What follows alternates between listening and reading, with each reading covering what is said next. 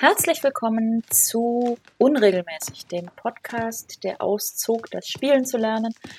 Wir sind Judith und Christoph und wir ziehen heute mal wieder aus, um ein neues Spiel zu lernen. Heute haben wir ein Spiel, das haben wir von einem Hörer als Vorschlag bekommen. Ich bin mir nicht sicher, wie man es ausspricht und entschuldige mich deswegen schon mal gleich. Mein Französisch ist schon lange, lange her. Flamme Rouge ich vermute von meinem auch lang zurückliegenden Schulfranzösisch, dass es Flamme Rouge ist. Ich könnte es nicht beschwören. Unsere französischen Zuhörer und Zuhörerinnen mögen uns verzeihen. Und vielleicht uns auch einfach erleuchten, wie man es denn ausspricht. Dann können wir noch was dazulernen. Flamme Rouge. In Deutschland, glaube ich, über den Pegasus Verlag zu bekommen. Ist ein Spiel für zwei bis vier Spieler mit einer Spieldauer angegeben von 30 bis 45 Minuten ab acht Jahren. Und ich vermute aufgrund des Covers und der ersten Seite der Spielregeln, dass es irgendwas mit Radfahren zu tun hat. Wobei, wenn ich mich richtig erinnere, müsste Flamme Rouge rote Flamme heißen, bei dem ich jetzt nicht unbedingt sofort an Fahrräder denke. Aber vielleicht ist es irgendwie so ein geflügeltes französisches Wort, was so viel wie der geölte Blitz oder sowas sein soll. Vielleicht. Vielleicht liegt es auch nur daran, dass rote Dinge schneller sind.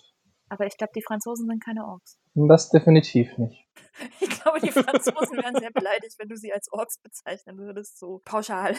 Ich möchte die Franzosen noch gar nicht als Orks bezeichnen. Das äh, würde mir nicht einfallen. Aber vielleicht haben sie sich an Orks orientiert. Wobei, wenn es ein Sprichwort ist, ist es vermutlich älter als Warhammer. Wir spielen heute wieder mit dem Tabletop-Simulator und haben uns eine Version vollkommen ohne Scripting rausgesucht. Wir simulieren damit lediglich das Spielmaterial, da wir ja doch ein ganzes Stück weit auseinandersitzen, das übers Internet aufnehmen. Und sowohl den Link zu dem Mod für den Tabletop Simulator als auch zu den Spielregeln packen wir gerne in die Podcast-Beschreibung.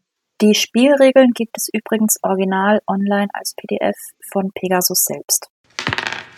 Gut, wenn wir uns die Regeln anschauen, dann ist das gleich schon mal so ein bisschen ausgemacht wie eine alte Zeitung vom Stil her. Kostet, oje, oh französisch, 5 Centiem, also irgendwie 5 Cent.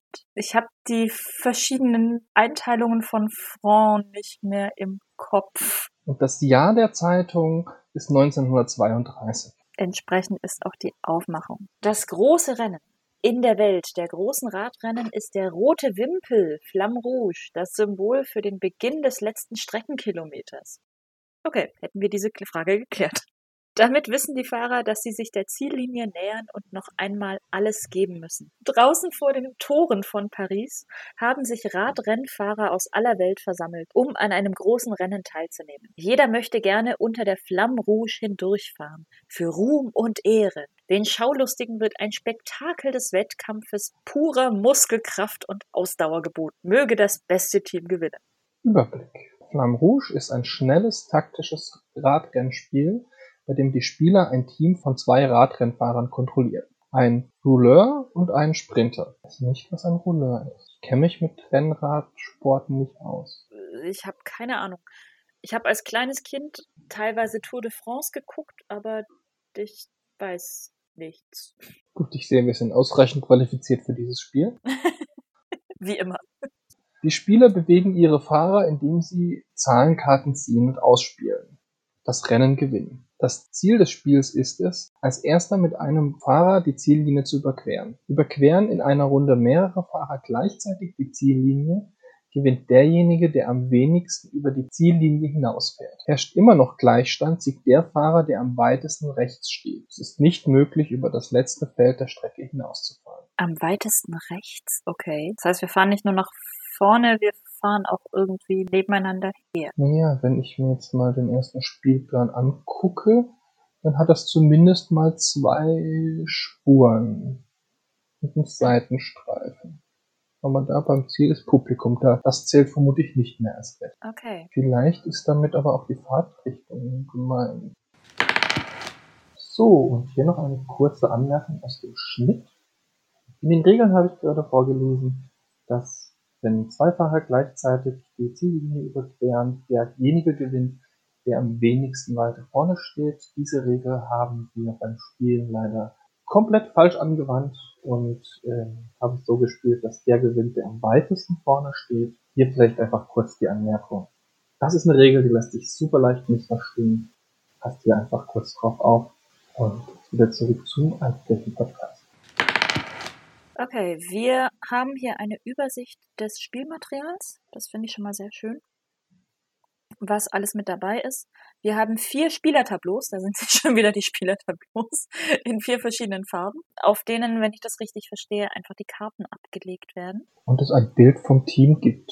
Dann haben wir acht Radrennfahrer-Modelle, zwei pro Spielerfarbe, vier Rouleurs und vier Sprinteurs oder Sprinteur oder so. Sprinter? Ja, aber weil es mit EU geschrieben ist. Es sieht französisch aus. Ja, im Text stand es dann aber mehr als Sprinter drin vorne. Also kann von Sprinter sein. Gut, jeder bekommt einen Rouleur und einen Sprinter. Die sehen auch so ein bisschen anders aus. Der Rouleur sieht aus, als wäre er sehr angestrengt beim Berghochfahren. Dann gibt's 21 Streckenplättchen, ein Start, ein Ziel, sieben Geraden, sechs weite Kurven, sechs enge Kurven, die sehen aus, wie man sich das vorstellt, eine Strecke mit Gras nebendran. Auf den Streckenplättchen sind einzelne Felder in zwei Reihen angebracht. Das sind vermutlich die Spielfelder, auf denen ich, ich mich dann bewegen kann. Und dann gibt es 190 Karten, die sich aufteilen in 120 Energiekarten. Einmal für den Sprinter und einmal für den Rouleur und 60 Erschöpfungskarten, auch wieder aufgeteilt in den Sprinter und den Rouleurstab. Dann haben wir noch Streckenbaukarten und Spielübersichtskarten. Das sieht aus, als hätte man da die Regeln nochmal kurz erklärt drauf. Oh, und ohne Werbung machen zu wollen, aber da gibt es eine Anmerkung unten auf der Seite, dass es einen Ersatzteilservice gibt von Pegasus. Das heißt, wenn man nicht die digitale Version spielt, sondern die physikalische, so wie man das nach Corona vielleicht wieder einfacher machen kann, dann kann man wohl einzelne Teile nachbestellen, wenn die fehlen oder verloren gehen. Was super praktisch ist, weil es die Katze einen der Sprinter gefressen hat. Ja, oder man eine Cola-Überschwemmung auf der Strecke hatte. Spielaufbau. Streckenaufbau. Nimm eine Streckenbaukarte und lege die Streckenplättchen wie auf der Baukarte vorgegeben aus. Für das erste Spiel empfehlen wir die Karte des Avenue Corso Paseo. Man entschuldige wieder mein schlechtes Französisch, das hatte ich zuletzt in der vierten Klasse. Avenue, glaube ich? Ja, ich vermute mal Avenue. Nutzen Sie die Streckenplättchen mit den kleinen Buchstaben A, B, C und so weiter, wie auf der Karte und dem unterstehenden Bild abgebildet. Wähle eine Farbe. Nimm das Sprinteur- und Rouleur-Modell, die entsprechenden Energiekarten sowie das Spielertableau deiner Farbe. Okay. Soweit so einfach. Fahrerkartenstapel. Mische deine Sprinteur-Energiekarten und lege sie auf, auf den Kartenstapel verdeckt auf das linke Feld deines Spielertableaus. Mische danach die Energiekarten des, deines Rouleurs und lege sie verdeckt auf das rechte Feld deines Spielertableaus. Erschöpfungskartenstapel. Lege sowohl die Sprinteur- als auch die Rouleur-Erschöpfungskarten für alle Spieler erreichbar offen aus. Das heißt, die Erschöpfungskarten sind für alle zugänglich. Ansonsten hat jeder für seine Fahrer ein Kontingent. Aufbau der Strecke. Die Streckenplättchen sind auf beiden Seiten in der Ecke links unten mit einem Buchstaben groß oder klein markiert. Zum Beispiel klein a auf einer Seite und groß A auf der anderen Seite. Damit meinen sie, glaube ich, Vorder- und Rückseite. Ich gehe mal davon aus. Zumal, wenn ich mir die Bilder so ansehe, dann scheinen die auch immer nur eine Buchstabenmarkierung zu haben. Ja, also wenn ich jetzt mal im Tabletop-Simulator gucke, dann gibt es eben zwei unterschiedliche Modelle von C. Das sind dann, glaube ich, wirklich die Vorder- und Rückseite mit gemeint. Das Start- und Zielplättchen mit einer gelben Markierung und zusätzlich mit einem Pfeil am schmalen Rand versehen. Im unteren Bereich der Streckenbaukarte befindet sich eine Buchstabenreihe, welche die richtige Reihenfolge der Streckenplättchen zeigt. Felder und Spuren. Felder werden durch breite weiße Linien voneinander abgegrenzt. Jedes Feld besteht aus zwei Spuren, einer rechten und einer linken. Stellt den ersten Fahrer in einem Feld in Fahrtrichtung gesehen immer auf die rechte Spur, durch eine Doppellinie am rechten Rand gekennzeichnet, den zweiten auf die linke Spur. Okay, das heißt, wer zuerst auf dem Feld ist, steht rechts. Deswegen gewinnt im Zweifelsfall auch der rechtere Spieler. Ja. Also der Spieler, der weiter rechts, dessen Figur weiter rechts steht. Ja, die politische Gesinnung hat in dem Fall nichts damit zu tun. Startposition. Der Spieler, der zuletzt mit dem Rad gefahren ist, bei Gleichstand der jüngere Spieler stellt zuerst seine zwei Fahrer nacheinander auf freie Spuren seiner Wahl hinter der Startmarkierung. Fahrt im Uhrzeigersinn fort, bis alle Fahrer platziert sind. Die drei Phasen. Das Rennen verläuft über mehrere Runden. Jede Runde ist in drei Phasen eingeteilt. Das kennen wir doch irgendwoher. so ziemlich, äh, weiß nicht. So drei Phasen sind irgendwie Standard. Naja, drei ist einfach auch eine gute Zahl für eine Aufzählung. Das ist so eine Standardaufzählung, mit der sich alle Leute wohlfühlen. Ja, einmal ist Zufall, zweimal kann auch noch Zufall sein, drei ist irgendwie ein Muster. Das Rennen verläuft über mehrere Runden. Jede Runde ist in drei Phasen eingeteilt. In der Energiephase zieht ihr jeweils für euren Sprinter und Rouleur vier Karten und legt eine Karte verdeckt ab. In der Bewegungsphase deckt ihr die Karten auf und bewegt entsprechend eure Fahrer. In der Endphase entfernt ihr die gespielten Karten aus dem Spiel. Danach handelt ihr die Auswirkung von Windschatten und Erschöpfung ab. Okay. Ich habe so das Gefühl, das Kartenziehen ist so ein bisschen ähnlich wie Würfeln. Erstens, wähle einen Fahrer, ziehe Karten. Wähle einen deiner Fahrer, Sprinteur oder Rouleur und ziehe vier Karten von seinem Energiekartenstapel. Ausspielen und recyceln. Spiele von diesen Karten eine verdeckt neben den Energiekartenstapel deines entsprechenden Fahrers aus. Diese Karte gibt die Bewegung des Fahrers in der Runde an. Recycle die ungespielten Karten. Drittens wiederholen. Führe die Schritte 1 und 2 für deine anderen Fahrer durch. Haben alle Spieler die Karten für ihre Fahrer ausgespielt, folgt die Bewegungsphase. Recycle. Lege die Karten offen unter den Kartenstapel des entsprechenden Fahrers. Du kannst dir jederzeit die abgelegten offenen Karten anschauen, nicht jedoch die verdeckten Karten deines Energiekartenstapels. Karten ziehen. Du darfst erst die Karten für deinen zweiten Fahrer ziehen, nachdem du die Karten für den ersten Fahrer ausgespielt hast. Du darfst zu jeder Zeit die ausgespielten Karten anschauen. Ist der Stapel der verdeckten Energiekarten aufgebraucht, die erste offene recycelte Karte erscheint, Mische die recycelten Karten und bilde daraus einen neuen Zugstab. Ziehe Karten, bis du vier auf der Hand hast. Befinden sich weniger als vier Karten verdeckt und recycelt in deiner Energiekartenstapel, ziehst du alle verbleibenden Karten. Ist der Energiekartenstapel leer, ziehst du eine Erschöpfungskarte und spielst diese aus. Also die Erschöpfungskarten, das ist gar nicht schlecht. Wenn ich wirklich kein, ich meine, es ist logisch, wenn ich keine Energie mehr habe, dann kriege ich einen Malus, weil erschöpft. Ja, und ich finde es auch spannend, dass man erst die Karte für den einen Fahrer wählen muss, bevor man Mhm. dann den zweiten nimmt. Zumal die ja anscheinend sich mit Windschatten und anderen gegenseitig beeinflussen. Zweitens, Bewegungsphase. Deckt alle gespielten Karten auf, beginnend mit dem Führenden und dann dem jeweils nächstplatzierten. Bewegt ihr alle Fahrer um die auf seiner Karte vorgegebene Anzahl an Feldern vorwärts. Der führende Fahrer ist der Fahrer, der auf der rechten Spur der Ziellinie am nächsten ist. Ein Fahrer kann sich durch andere Fahrer bewegen, darf jedoch seine Bewegung nicht auf einem besetzten Feld, auf beiden Spuren steht bereits ein Fahrer beenden. Würde dies der Fall sein, muss der Fahrer auf einem Feld davor stehen bleiben, das mindestens eine freie Spur aufweist. Fahrer, die ihre Bewegung auf einem freien Feld beenden, müssen auf die rechte Spur gestellt werden. Steht auf der rechten Spur bereits ein Fahrer, stelle den Fahrer auf die linke Spur. Drittens Endphase. Karten entfernen. Entferne alle gespielten Karten aus dem Spiel. Jede Karte darf nur einmal pro Spiel eingesetzt werden. Kein Gefühl dafür, wie viele Karten wir haben. Naja, wir haben 120 Energiekarten. Das Ganze jetzt durch vier Teile. Also 120 pro Spieler oder Insgesamt.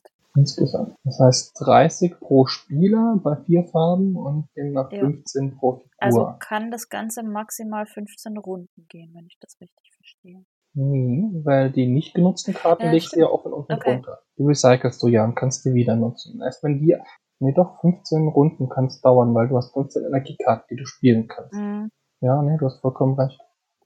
Windschatten. Bewegt beginnend mit dem hintersten Pulk alle Fahrer, die Windschatten nutzen können, ein Feld vorwärts. Pulk setzt sich aus einer oder mehreren Fahrern zusammen, die sich direkt hintereinander befinden und nicht durch freie Felder voneinander getrennt sind. Also Fahrer, die nebeneinander und hintereinander sind und von denen irgendwie dann als Gruppe Felder frei sind oder mindestens ein Mhm. Feld frei sind, sind ein Pulk. Windschatten. Ist zwischen zwei Pulks genau ein Feld frei, bewegt sich die hintere Gruppe um genau ein Feld vorwärts, so dass aus diesen beiden Gruppen ein neuer Pulk entsteht. Danach überprüft ihr, ob eben dieser Pulk erneut den Windschatten nutzen kann. Führt diese Überprüfung für alle Pulks durch. Fahrer können in einer Runde mehrfach von Windschatten profitieren.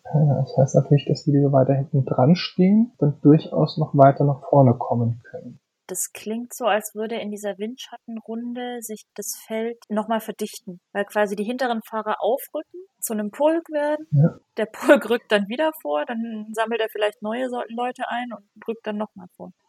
Erschöpfungskarten zuweisen. Ist einer deiner Fahrer erschöpft, nimmst du eine entsprechende Erschöpfungskarte, Sprinteur oder Rolleur und recycelst sie. Das heißt, ich lege die offen unter den Stapel.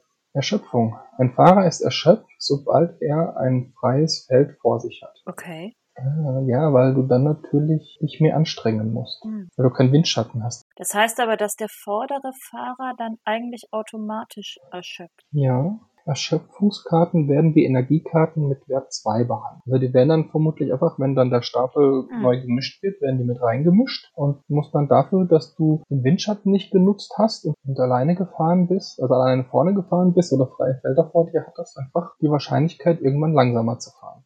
Zusätzliche Regeln. Alternativer Streckenaufbau. Da die Streckenplättchen beidseitig bedruckt sind, gibt es unzählige Möglichkeiten, den Streckenaufbau zu variieren. Es gibt sechs unterschiedliche Strecken, die du aufbauen kannst. Darüber hinaus kannst du auch eigene Strecken entwickeln. Handicap. Kommen neue Spieler in eure Runde, kannst du versuchen, mit Handicaps die mangelnde Spielerfahrung auszugleichen. Alle Spieler, die Flamme Rouge bereits gespielt haben, fügen zu Spielbeginn ihren Energiekartenstapeln je eine Erschöpfungskarte hinzu. Erfahrenere Spieler können eine weitere Erschöpfungskarte hinzufügen. Das finde ich ja immer sehr coole Regeln, wenn du das, wenn du was eingebaut hast, dass es Neueinsteigern oder Leute, die das zum ersten Mal spielen, einfacher macht, Leuten zu spielen, die schon genau wissen, was sie tun. Ja, das finde ich sehr, sehr schön, wenn sowas integriert ist. Bergtouren. Berge können für dich hilfreich oder hinderlich sein. Es gibt Felder mit Steigungen, alle Felder mit roten Pfeilen am, an deren Rand und abschüssige Strecken, alle Felder mit blauen Pfeilen an deren Rand. Für ansteigende Strecken gelten zwei neue Regeln. In der Bewegungsphase darf sich ein Fahrer, der auf einem Feld mit einer Steigung startet, darauf oder darüber fährt, um maximal fünf Felder vorwärts bewegen. Höherwertige Karten können gespielt werden, die Bewegung ist jedoch auf fünf Punkte limitiert und überschüssige Bewegungspunkte verfallen. Würde eine Bewegung von 6 plus den Fahrer auf das erste Feld einer Ansteigung führen, beendet dieser seine Bewegung auf der letzten freien Spur vor dieser ansteigenden Strecke. In der Endphase kann ein Fahrer auf einer ansteigenden Strecke keinen Windschatten nutzen oder bieten. Auf abschüssigen Strecken gilt folgende Zusatzregel. Beginnt ein Fahrer seine Bewegung auf einem Feld einer abschüssigen Strecke, bewegt er sich um mindestens fünf Felder vorwärts. Auch Karten eines geringeren Werts können ausgespielt werden, haben aber mindestens einen Wert von fünf. Der Windschatten wird ganz normal ausgewertet. Dann sind wir schon am Ende der Spielregeln angelangt. Das ist ja mal eine Abwechslung zu letztem. Sehr kurze Regeln, sehr übersichtliche Regeln mit vielen Beispielen. Die haben wir jetzt nicht alle vorgelesen, weil sie häufig mit Bildern zu tun haben und aufgrund des Mediums es schwer ist, euch Bilder zu zeigen. Aber äh, ich fühle mich zumindest mal gut vorbereitet. Ja, ich habe das Gefühl, ich weiß, was passiert. Ich bin mir noch so ein bisschen unsicher, wie das funktioniert mit den Bewegungs- und Erschöpfungskarten. Aber ich denke mal, das wird im Spiel einfach entsprechend passieren. Ansonsten sehen die Regeln gerade mit den Bildern und in einer sehr klaren Aufteilung auch so aus, als könnte man die im Spiel relativ einfach wieder ähm, dazuziehen, wenn irgendwas nicht klar ist. Also die kompletten Regeln passen auf vier PDF-Seiten. Wir haben zwischen letztem Mal und diesem Mal einen Podcast der Kontraste. Das ist quasi genau das umgekehrte Programm. Wir haben vier Seiten Regeln, wir sind durch. Es ist alles bebildert und entsprechend markiert. Ja, ich bin gespannt. Ich auch schön finde, es gibt nochmal die Übersichtskarten mit den drei Phasen, wo nochmal so die Überschriften stehen, was man machen darf. Und es gibt auch eine Übersicht der Energiekarten für den Sprinteur oder den, den Rouleur, dass man so weiß, welche Zahlen sind überhaupt vorhanden und wie oft ist ja, wenn man das Ganze versucht, etwas taktischer anzugehen, ja auch durchaus spannend. Mhm. Dann würde ich sagen, äh, stürzen wir uns doch einfach mal ins Rennen. Ich würde gerne blau nehmen, weil der mir am sympathischsten erscheint. Mir ist grün am sympathischsten. Das passt ja dann perfekt. Die Sprinter und Rouleure sehen ja wunderbar grimmig aus. Und erstaunlich französisch. Kannst nicht anders ausdrücken. Okay, ist das jetzt die Anfangs, die, quasi die Einsteigerstrecke vorgebaut? Ja, auch keinerlei Steigungen oder Gefälle. Und ein paar Kurven. Äh, Startposition. Der Spieler, der zuletzt mit dem Rad gefahren ist. Frage, wer zuletzt mit dem Rad gefahren ist. Ich bin direkt vor der Aufnahme mit dem Rad gefahren und habe mich den Berg hochgequält. Also darf ich anfangen. So, ich habe meinen ersten aufgestellt, den Sprinter. Da, ich darf gleich beide. Ich gucke gerade nochmal nach. Ja, du stößt beide auf. Eins, Ganz zum zwei, Schluss drei, holst du vier, mich noch. fünf. Ich bin ein bisschen schneller am Ziel. Ein Fotofinish. Ja, auch wieder quasi kurz vor Ziel beziehungsweise im Ziel vorbeigezogen.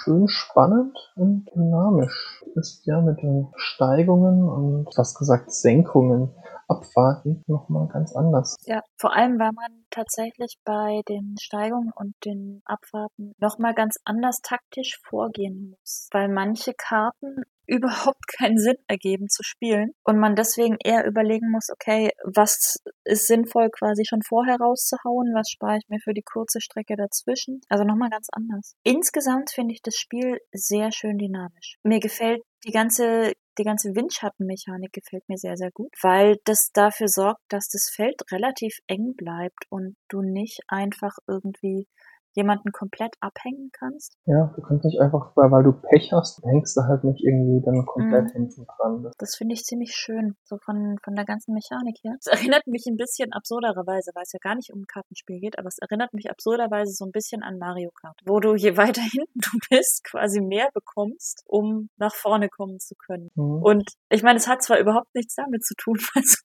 äh, es komplett andere Spiele, aber auch ähm, so dieser Gedanke, je weiter hinten du bist, desto mehr Chancen hast du nach vorne zu kommen. Während wenn du ganz vorne bist, kriegst du Mali, die dir in den ersten paar Runden überhaupt nicht auffallen. Nein, nein, aber die, je länger du vorne an der Spitze bist, sich halt ansammeln und dir dann am Schluss durchaus ja. in den Hintern beißen können. Von daher ist eigentlich so dieses Ganze mit, du hast zwei Fahrer, du kannst theoretisch, wenn du es geschickt machst, quasi abwechseln, sodass nicht einer die ganzen Erschöpfungskarten hat, dass es sich gleichmäßig verteilt und beide noch irgendwie eine Chance haben zu agieren. Das finde ich ein ziemlich cooles Spielprinzip. Ja, auch mit diesem, du hast dann doch noch ein bisschen so den Zufall drin, welche vier Karten du bekommst zum Auswählen, aber eben nicht komplett zufällig, was halt auch cool ist, dass du dich so ein bisschen abstimmen kannst. Dann ist natürlich immer die Frage, ne, bei welchem bei welchem meiner Fahrer ziehe ich jetzt zuerst die Karte? Ja. Mache ich lieber den, der hinten ist zuerst, damit ich weiß, wie weit ich mit dem anderen vorfahren kann und dann will ich sie gerade wechseln und mache vielleicht lieber den, den, den vorderen zuerst. Ja, ich habe oft den vorderen zuerst genommen, um quasi zu wissen, wie weit kann ich mit dem hinteren fahren, beziehungsweise bremse ich mich selber irgendwann aus, wenn da entsprechend ich mir quasi selber im Weg stehe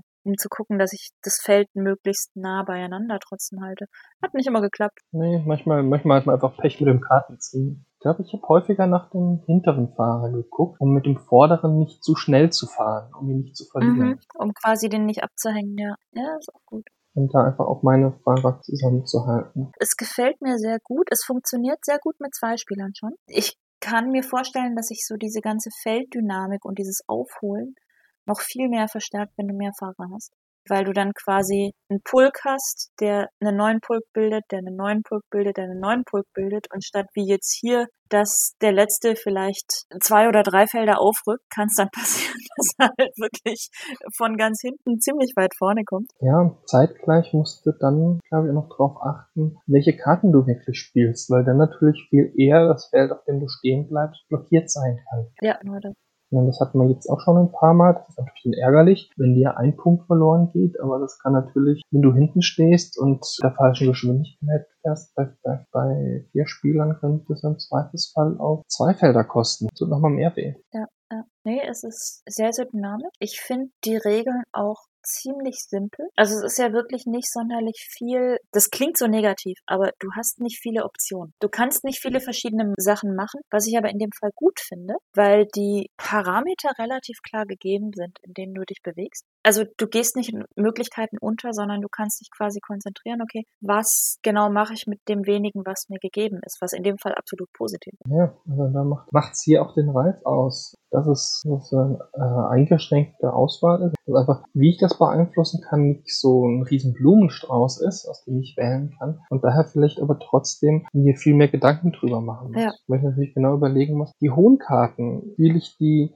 ganz am Anfang, spiele ich die irgendwo zwischendrin, um, um, um ranzukommen oder eher gegen Ende, um dann nochmal den letzten Sprint zu machen. Man beißt sich dann immer irgendwo in den Hintern, wenn man feststellt, Mist, jetzt habe ich die letzte hohe Karte schon zu früh ausgegeben, weil ich nicht drauf geachtet habe. Deswegen werde ich am Schluss nochmal wieder überholt.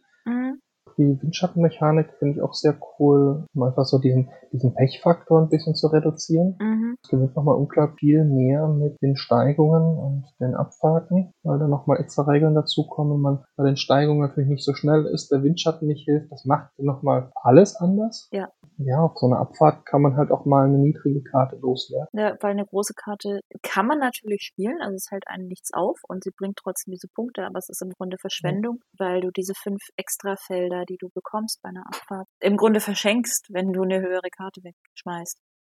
Was ich sehr, sehr spannend fand, ist, wir hatten jetzt im zweiten Spiel, in der zweiten Runde, einen langen Aufstieg ganz am Ende. Das heißt wirklich mehrere Runden, in denen der Windschatten nicht gewirkt hat. Und das Spiel hat dadurch eine ganz andere Dynamik entwickelt. Also es war viel mehr dieses klassische Würfelspiel quasi. Du musst so und so viele Felder vorrücken und du kannst nichts tun, um das zu beeinflussen. Was sehr spannend ist, weil das ja im Grunde so dieses klassische Spielen ist, bei dem du Felder vorrücken musst. Und hier plötzlich echt ätzend wurde, weil du es gewohnt warst, dass sich nochmal irgendwas tut und dass sich das Feld nochmal verändert, was hier halt überhaupt nicht passiert. Als jemand, der bei der langen Steigung am Schluss vorne war, fand ich das gar nicht so ätzend, dass du dann so direkt aufholen konntest. Gut, das kann ich verstehen, ja. Für mich war es ätzend, ich war hinten dran. Aber ich habe ja noch auf der Zielgeraden die besseren ja. Karten gehabt. Ich finde, das hat aber auch einen sehr hohen Wiederspielwert. Man kann ja wirklich unglaublich viele Kombinationen legen. Ja. Na gut, irgendwann hat man die vorgegebenen Strecken durch. Aber ich glaube, da ist es trotzdem noch unterschiedlich. Dann kann man ja wirklich auch mal experimentieren. Ne? Mhm. Ne? Wie gestalte ich meine Strecken? Ja, ich finde es ein bisschen schade, meckern auf hohem Niveau, aber ich finde es ein bisschen schade, dass die Kurven keine Auswirkungen haben. Weil dadurch die Strecken zwar optisch unterschiedlich sind, aber doch, wenn man jetzt Steigungen und Abfahrten außer Acht lässt, letzten Endes ist es nur eine Gerade. Die Kurven sind optisch schön, aber es ist nur eine Gerade. Was ich toll gefunden hätte und was man vielleicht auch durchaus mit Hausregeln oder so wettmachen könnte, wäre zu sagen, okay, ähm, in einer Kurve sind am inneren Rand zwei Kästchen eins. Weiß ich nicht. Mein Gedanke bei den Kurven war eher, sozusagen die Geschwindigkeit zu reduzieren, mit der ich durch eine Kurve durch. Hm, das wäre auch eine. Ich glaube, die Anzahl der Kästchen zu ändern, das kann ein ziemlicher Gamechanger ja, sein. Also sonst kann das das Spiel vielleicht auch kaputt machen. Ja, du hast recht. Weil dann der, eventuell der einfach Vorteil hat, der in dem Moment vorne ist. Es kann okay sein, aber ich glaube, das kann aber auch schwierig sein. Aber man hat jetzt enge und äh, weite Kurven, dann kann man sich ja vorstellen, okay, in, in einer weiten Kurve kann man halt keine neuen Kästchen durchfahren. Mhm. Also maximal sieben und bei einer engen Kurve maximal fünf oder so. Ja. Das könnte ich mir noch vorstellen. Könnte ich mir auch vorstellen. Was ich halt schön fände, wäre noch so ein bisschen dieser Aspekt. Also es ist sehr schön dargestellt tatsächlich dieses Radrennfahren, gerade auf Langstrecke mit Windschatten, mit Aufholen, mit den Pulks, die sich bilden. Erinnert mich sehr an früher, als ich klein war und Tour de France geguckt habe. Ich fände schön, wenn noch irgendwie dieser Aspekt von Kurven schneiden, die Ideallinien, wenn das irgendwo mit drin wäre. Ich sehe aber ein, was du gesagt hast, dass es zu heftig wäre und zu imbalanced, wenn quasi die Felder geändert würden. Ist aber, wie gesagt, Meckern auf hohem Niveau finde, dass das Spiel hat durchaus auch seinen Reiz dadurch, dass es so einfache Regeln hat. Und das ist jetzt man nicht denkt, okay, Kurven oder nicht Kurven, Steigungen kann man ja weglassen, wenn man sie nicht ja. haben will. So dass man das vielleicht auch durchaus mit, mit Kindern wirklich gut spielen kann. Vielleicht auch die ein bisschen jünger als 18, da habe ich jetzt aber keine Ahnung. Also wenn du die Regeln einfach simpel hältst. Ja. Und es ist ein Spiel, was sich meiner Meinung nach, glaube ich, auch ziemlich gut per Learning by Doing lernen lässt. Wenn du eine Person oder zwei Personen dabei hast, die das Spiel schon kennen, dann kannst du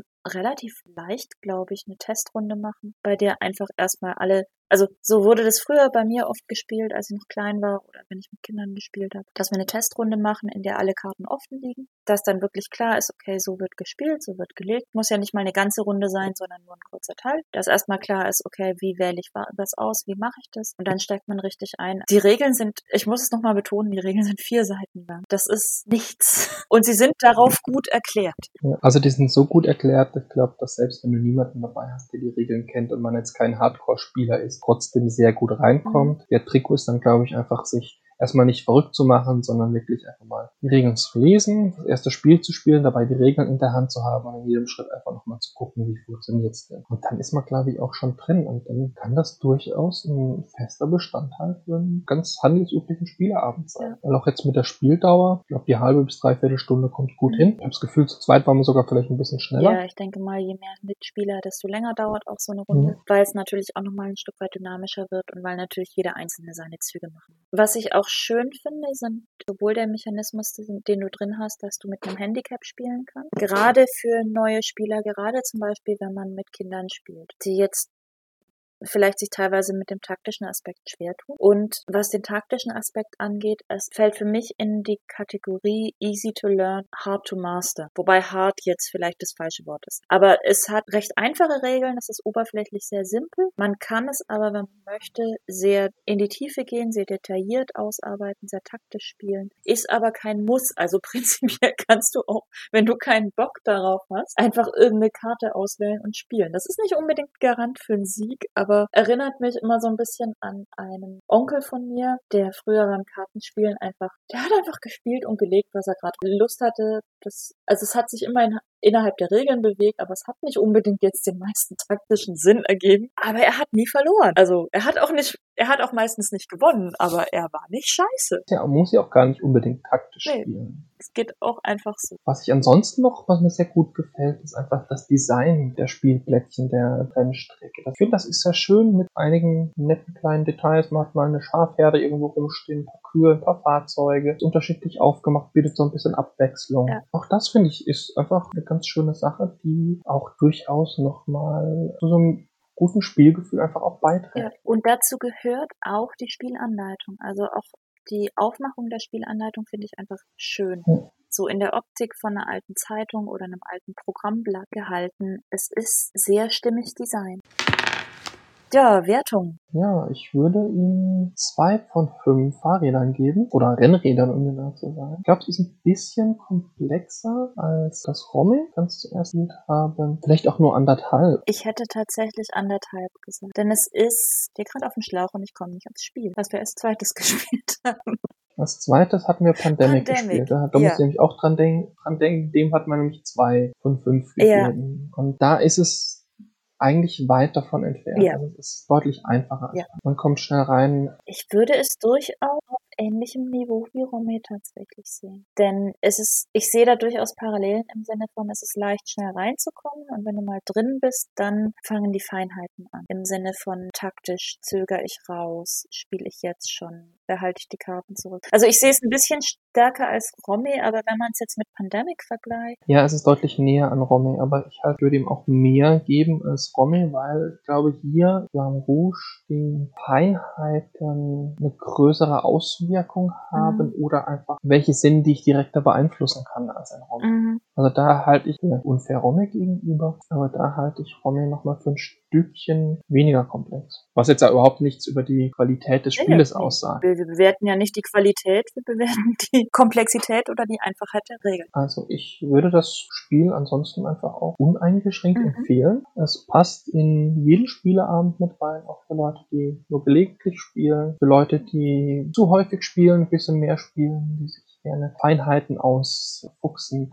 die hat man schnell raus, denen gibt man einfach ein Handicap ein bis zwei Erschöpfungskarten mit rein ja. und dann ist das, glaube ich, auch wieder gut. Man muss auch nicht ein großer Radrennen-Fan sein oder sowas. Es gibt ja Spiele, die davon leben, dass du das, worum es geht, schon toll findest. Das war so ein bisschen meine Sorge davor, aber abgesehen davon, dass es wirklich von der Dynamik her und von vielen Mechanismen sehr eng an den Radsport angelehnt ist, ist das aber eigentlich relativ egal. Es funktioniert gut, es ist ziemlich universell und ja, kann man gut empfehlen.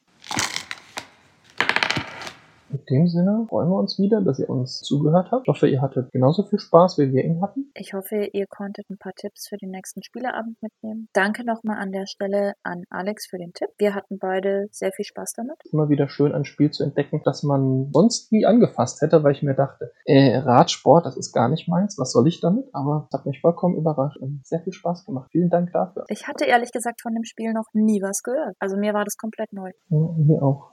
Und unter Flamme Rouge hätte ich mir jetzt, wenn ich jetzt einfach nur den Titel gehört hätte, hätte ich mir auf jeden Fall kein Radrennspiel vorgestellt, sondern vielleicht eher irgendwas, was mit Feuer zu tun hat oder so.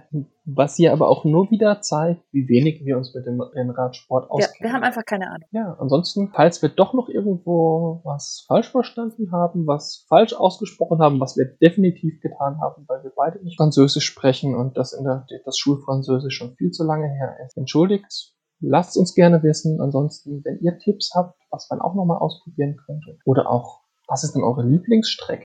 Oder habt ihr vielleicht Ideen oder Hausregeln, wie man die Kurven noch irgendwie interessant machen könnte? Ansonsten lasst uns einen Kommentar da. Ihr könnt uns aber eben auf dem Blog einen Kommentar hinterlassen. Ihr könnt uns eine E-Mail schreiben. Da freuen wir uns natürlich sehr drüber. Ansonsten auch immer gerne Feedback, Verbesserungsvorschläge. Sind wir auch immer gerne dankbar. Und bis dann, bis zum nächsten Mal wünschen wir euch viel Spaß beim Spielen.